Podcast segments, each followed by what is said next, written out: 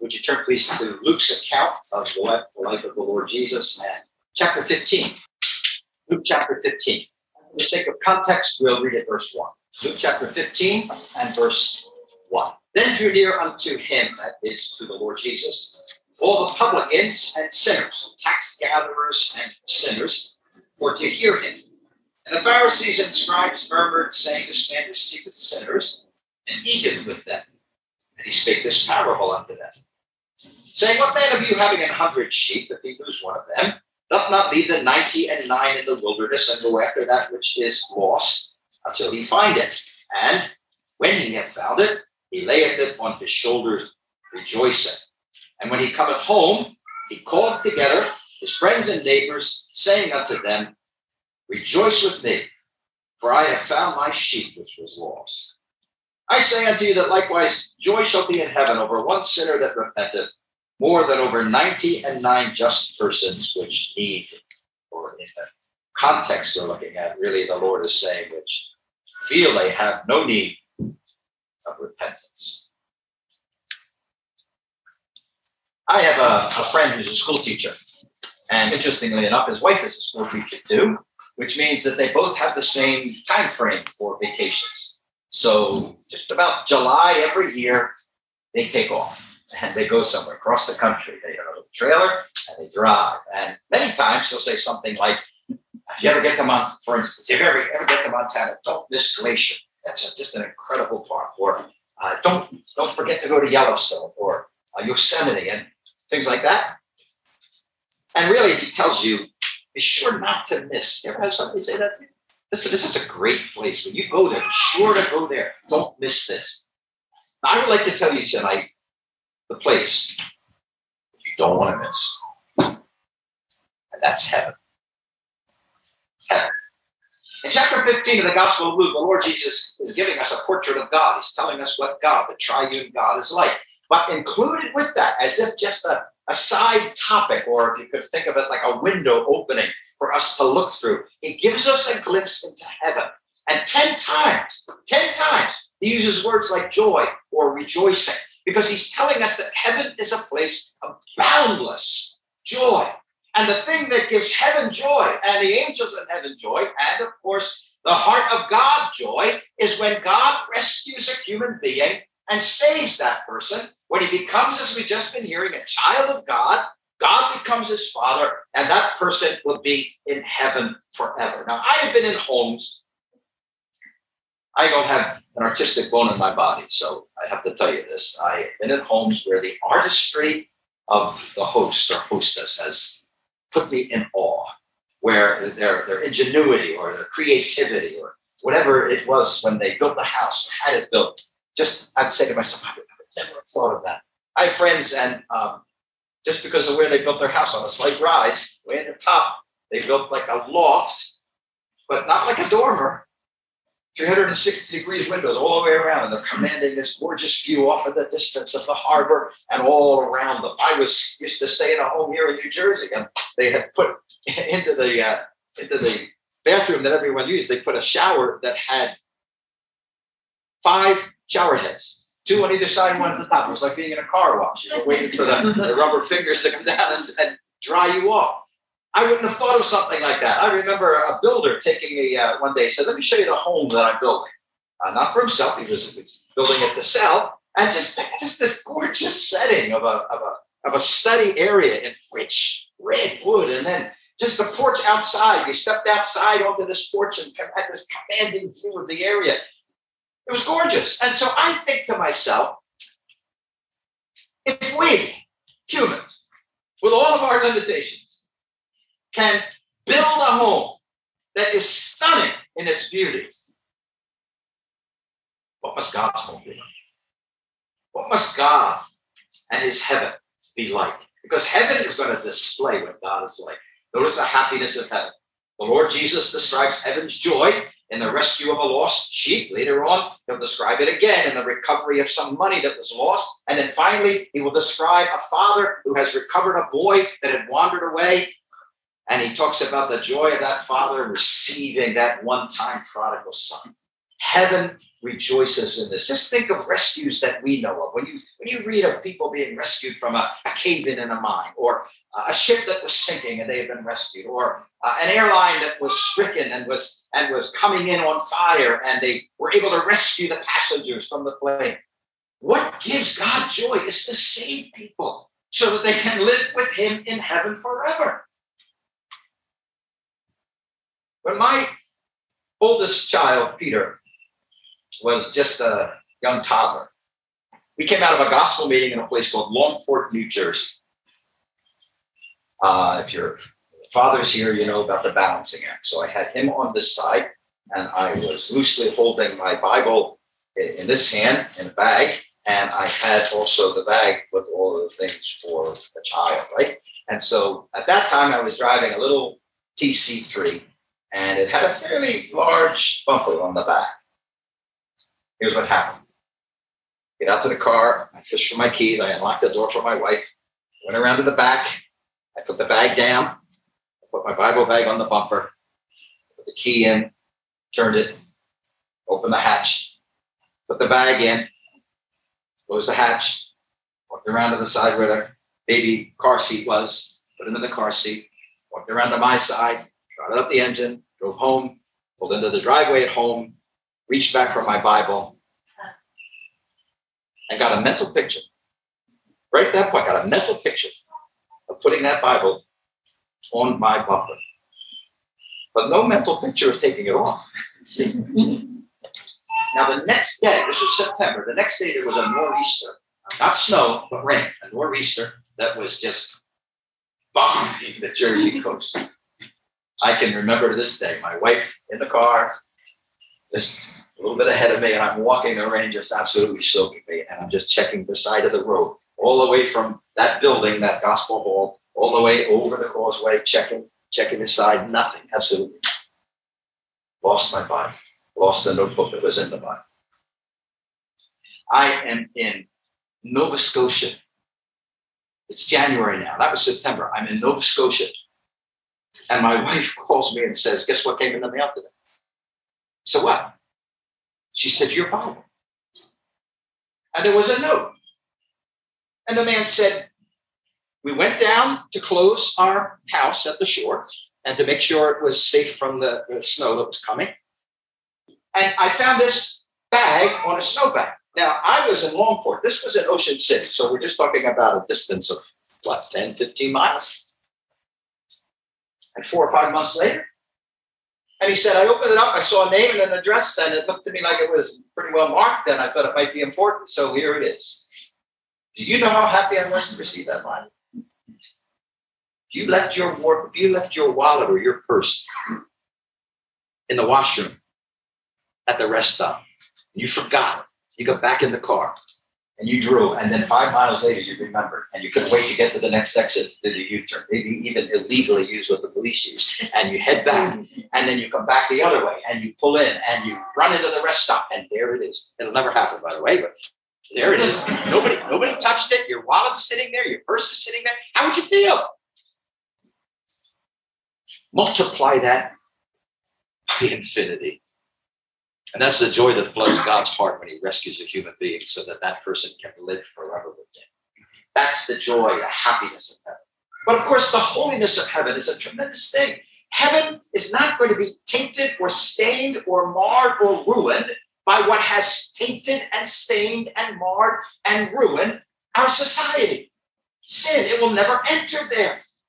Therefore, there will never be any of the effects of sin no crime, no disease, no heartache, no, no parting, no saying goodbye. Here's how the Bible puts it God shall wipe away all tears from their eyes. There shall be no more death, neither sorrow nor crying, neither shall there be any more pain, for the former things are passed away. He that sat upon the throne said, Behold, I make all things new. And he said, Write, for these things are true and faithful. There is a world I'm traveling to, a home I have beyond this world, and sin is never going to enter it. And I look at this world and I think of what a beautiful world God made. And it's a world that has been plagued by sin. And again, I say, what kind of a world must heaven be? Where sin has never and will never enter, where death will never penetrate, where tears and sorrow and pain will never be felt. I had the great privilege of preaching a number of times with a, a tremendous Irish gospel preacher named Mr. Sidney Maxwell. There was a there was a crisis came into his life that wounded him for the rest of his life. His daughter and her husband went on vacation from Vancouver to Palm Springs, California.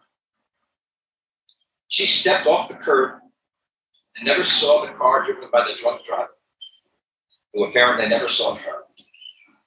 And quicker than I can tell you, his daughter Margaret was gone. Every time that I ever preached with him, every time from then on, whenever he got around to the topic of heaven, I knew what he was thinking. Sometimes he'd actually say it. I had a dear girl. And he would go into it just briefly, but other times he would just use the poem. See? And he started to talk about heaven.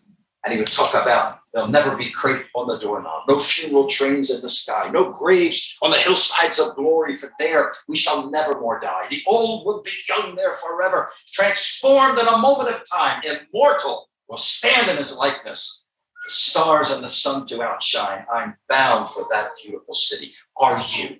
Are you on the way to heaven? This is the place you don't want to miss. You don't want to miss this place. This is the home of God. And you don't want to miss heaven because of what it is. But you don't want to miss heaven because of what it has. You see, in heaven, Christians have exactly what my dear preaching partner, Mr. Baker, has been telling me. We have a father. We have a father. God was not always my father. He was always my creator, but he wasn't always my father until on July the 10th, 1966, I trusted his son, the Lord Jesus. And at that point, I was adopted into the family of God. There are people sitting all around you here who have a moment in life when he or she trusted Christ and that person was adopted into the family of God. And so the title the Bible uses is a child of God. A child of God. Now God is my father. God has a lot of families. In one sense, he has families of angels, families of cherubim, families of seraphim. But the nearest and dearest family he has is the family of his children, people who have been saved by the Lord Jesus. On one occasion, when the disciples returned from a successful preaching campaign, the Lord Jesus told them not to rejoice over that. He said, Here's what to be happy about Rejoice that your names are written in heaven. Rejoice that your names are written in heaven. He was referring to what the Bible calls the book of life. And the book of life is the register, the roll call, if you will. Every person who becomes saved knows that his name is in that book. Is your name in the book of life? Are you on the way to heaven? Is God your Father? You say, Well, I'm very confused by this. I've never heard this kind of thing before. Well, just ask yourself the question Was there ever a time, somewhere in this world, someday in your life, when you personally trusted the Lord Jesus as the way to get to heaven, as the Savior? Because that is how a person becomes a child of God. You know what else I have in heaven?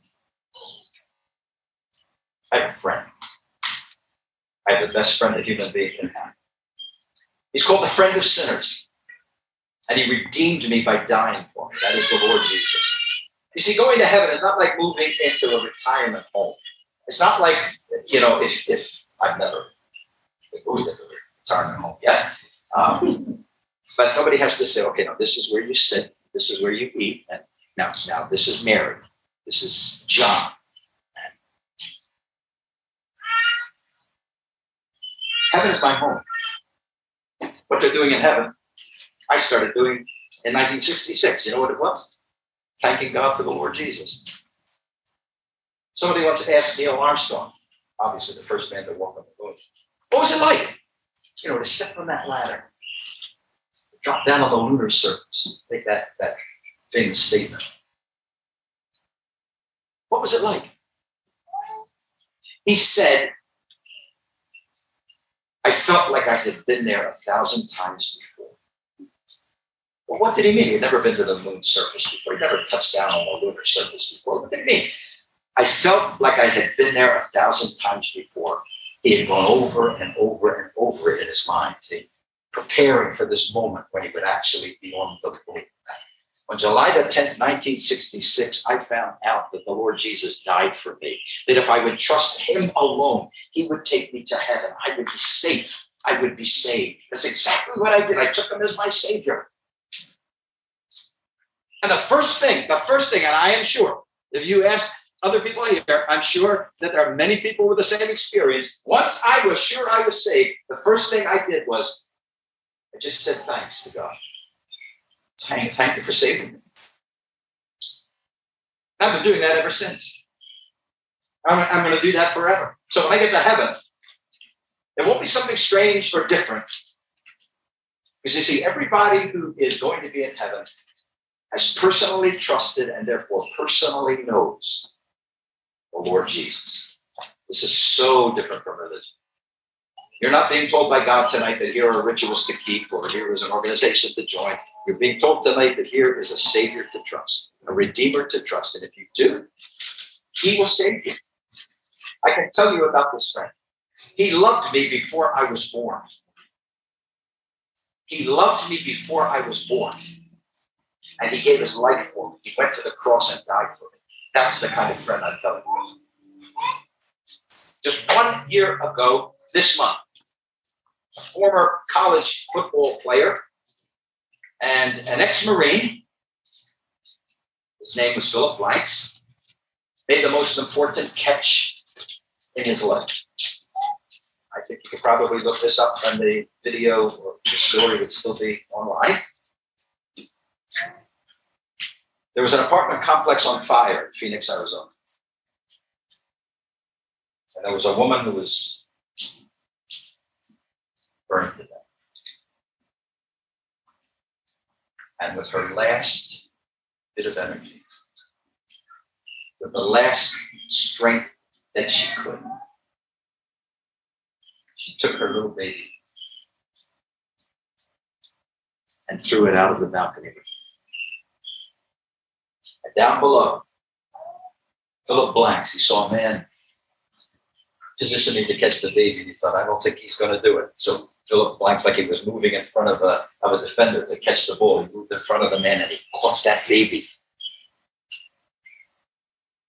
See,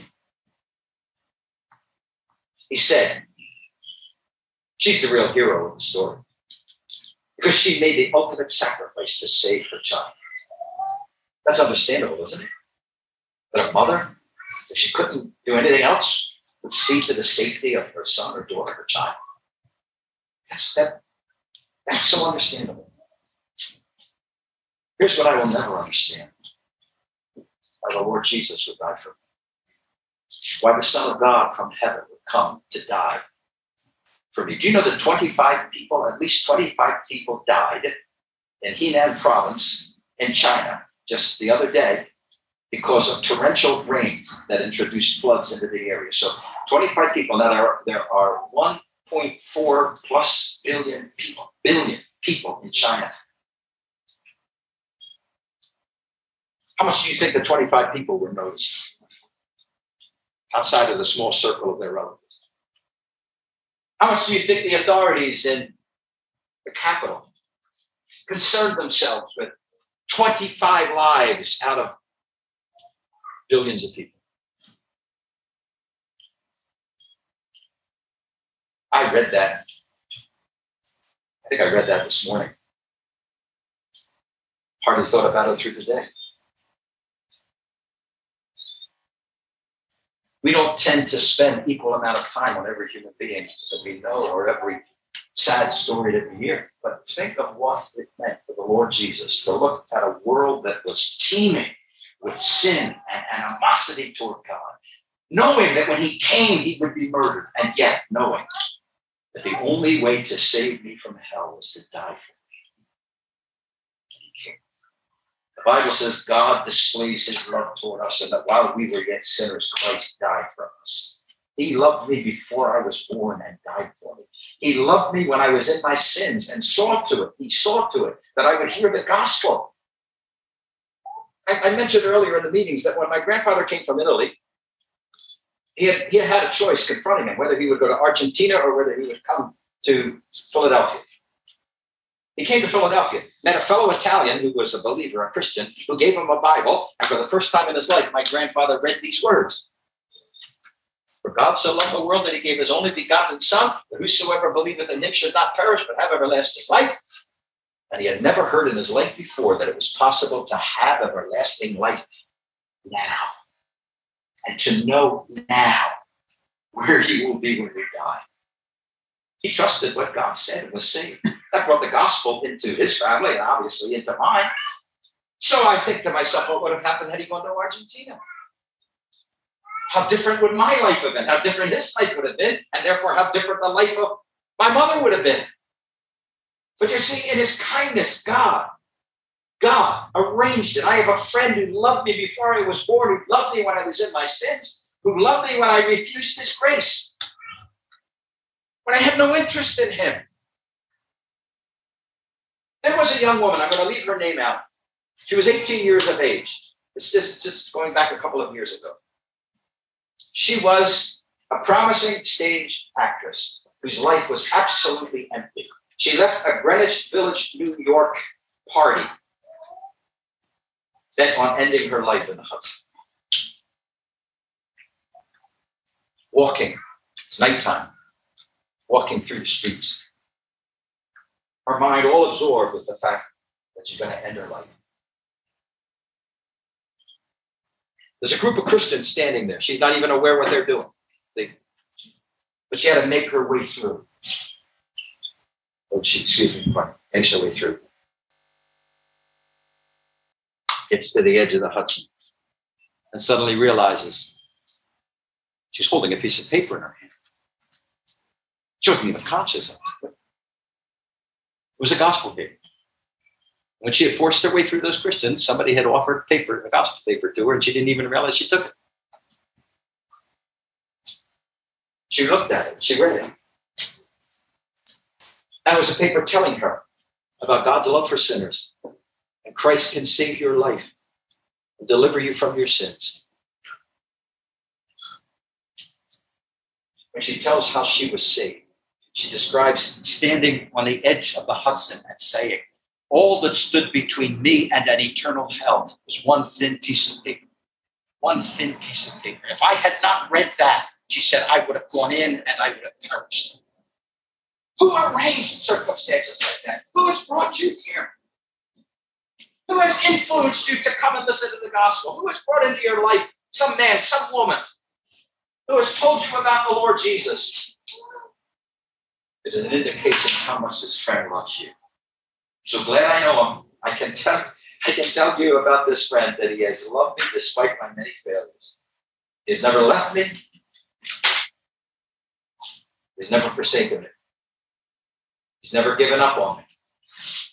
He has been with me through every sorrow and every disappointment. In fact, he softens every sorrow and sweetens every joy. He has comforted and counseled. He is the best friend you could have. And if you knew him tonight, you would have somebody who would be by your side every day of your life. There aren't a lot of things in life that I can recommend to you wholeheartedly.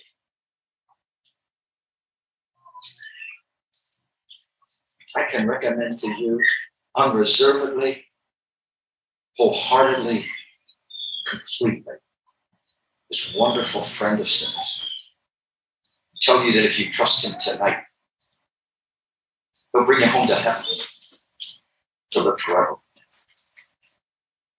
I don't have time to tell you about the family that I have in heaven. It's the best family. I, I belong to the best family. Say it. No, no, not, not the family that has my last name, but God's family. And I'm going to be with the greatest people who ever lived. I'm going to be with them, me and nobody. I'm going to be with the Abrahams and the, and the Apostle Pauls and the Peters and the Whitefields and the Wesleys. I'm going to be with the saints and believers from all ages. And, I, and I'm part of the family that they are part of. And I have a future that cannot be matched. And I'm telling you all of that because I hope with all my heart, my brother and I hope with all our hearts. The Christians who are sponsoring these meetings, we together hope with all our hearts that heaven will become your home tonight. that of all the things you might miss and of all the places you might never get to, that you will not miss heaven. I want to close by telling you, you don't want to miss being in heaven because of what it means. Here's what it means. To be in heaven means you will never die and go to hell. Now, if I had nothing more to tell you than that tonight, that ought to just pique the interest of every person here. The Lord Jesus is offering to save you from the worst disaster that can come into the life of a person here. He can save you from dying in your sins, save you from going into hell because of those sins. He can bring you to heaven. Being in heaven means you will never stand at the great white throne to be. I know that we often bandy about the terms the day of judgment, but when you read the description in Revelation 20, you realize how absolutely terrifying that scene is when the great white throne is set up and the unsaved are brought out of their graves, their bodies, and their souls from hell, and they're standing before the Lord Jesus. And he's holding the books in his hand, the book of their life, their works, showing all the sins that they have committed. The book of life. And it says, Whosoever was not found written in the book of life was cast into the lake of fire. To be saved and in heaven means you will never face that judgment. You will never be sent away from God into the lake of fire. It means you will never perish. You will be safe forever. Now, is there anybody in the meeting? I'm not asking for a show of hands, just in the quiet of your own thinking and conscience. Anybody in the meeting? You would like to be sure that when your life is done, you will be in heaven.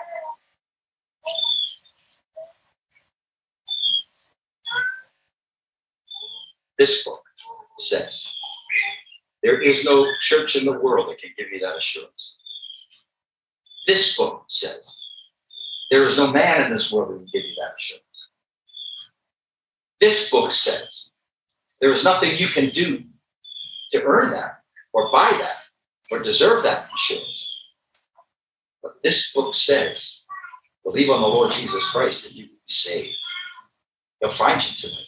Like the shepherd finding the sheep, he'll put you on his shoulders. It's only two times in our Bible.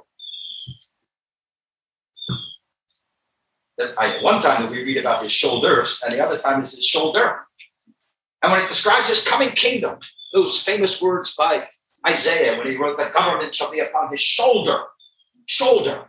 And his name shall be called Wonderful, Counselor, of the Mighty God, the Father of Eternity, the Prince of Peace, the government on his shoulder. But when it comes to saving a helpless sinner, he tells us it's like a shepherd putting a sheep on his shoulders, devoting all of his power to see to it that a person who has trusted him will never perish. I have a friend in Connecticut I'm quoting about somebody else. I have a friend in Connecticut whose mother was watching television one day, and the head of her church was speaking. And he said something to the effect of this that even he, even he, was not certain that he would be in heaven with them. She thought to herself, he doesn't know where he's going to be when he dies. My son knows from the Bible that he's going to be in heaven. I think I better start listening to my son. Find out how I can be sure I will be in heaven. And you know, we have four biographies of the Lord Jesus that were inspired by God Matthew, Mark, Luke, and John. Matthew, Mark, and Luke, those three, they're called synoptic gospels. They often write the same things from different angles. Those three all end with references to heaven in their last chapter. And the fourth gospel, John, ends with reminding us how soon the Lord Jesus will come back to take us to heaven. So, would you understand what I mean when I say that this is the most important thing in your life?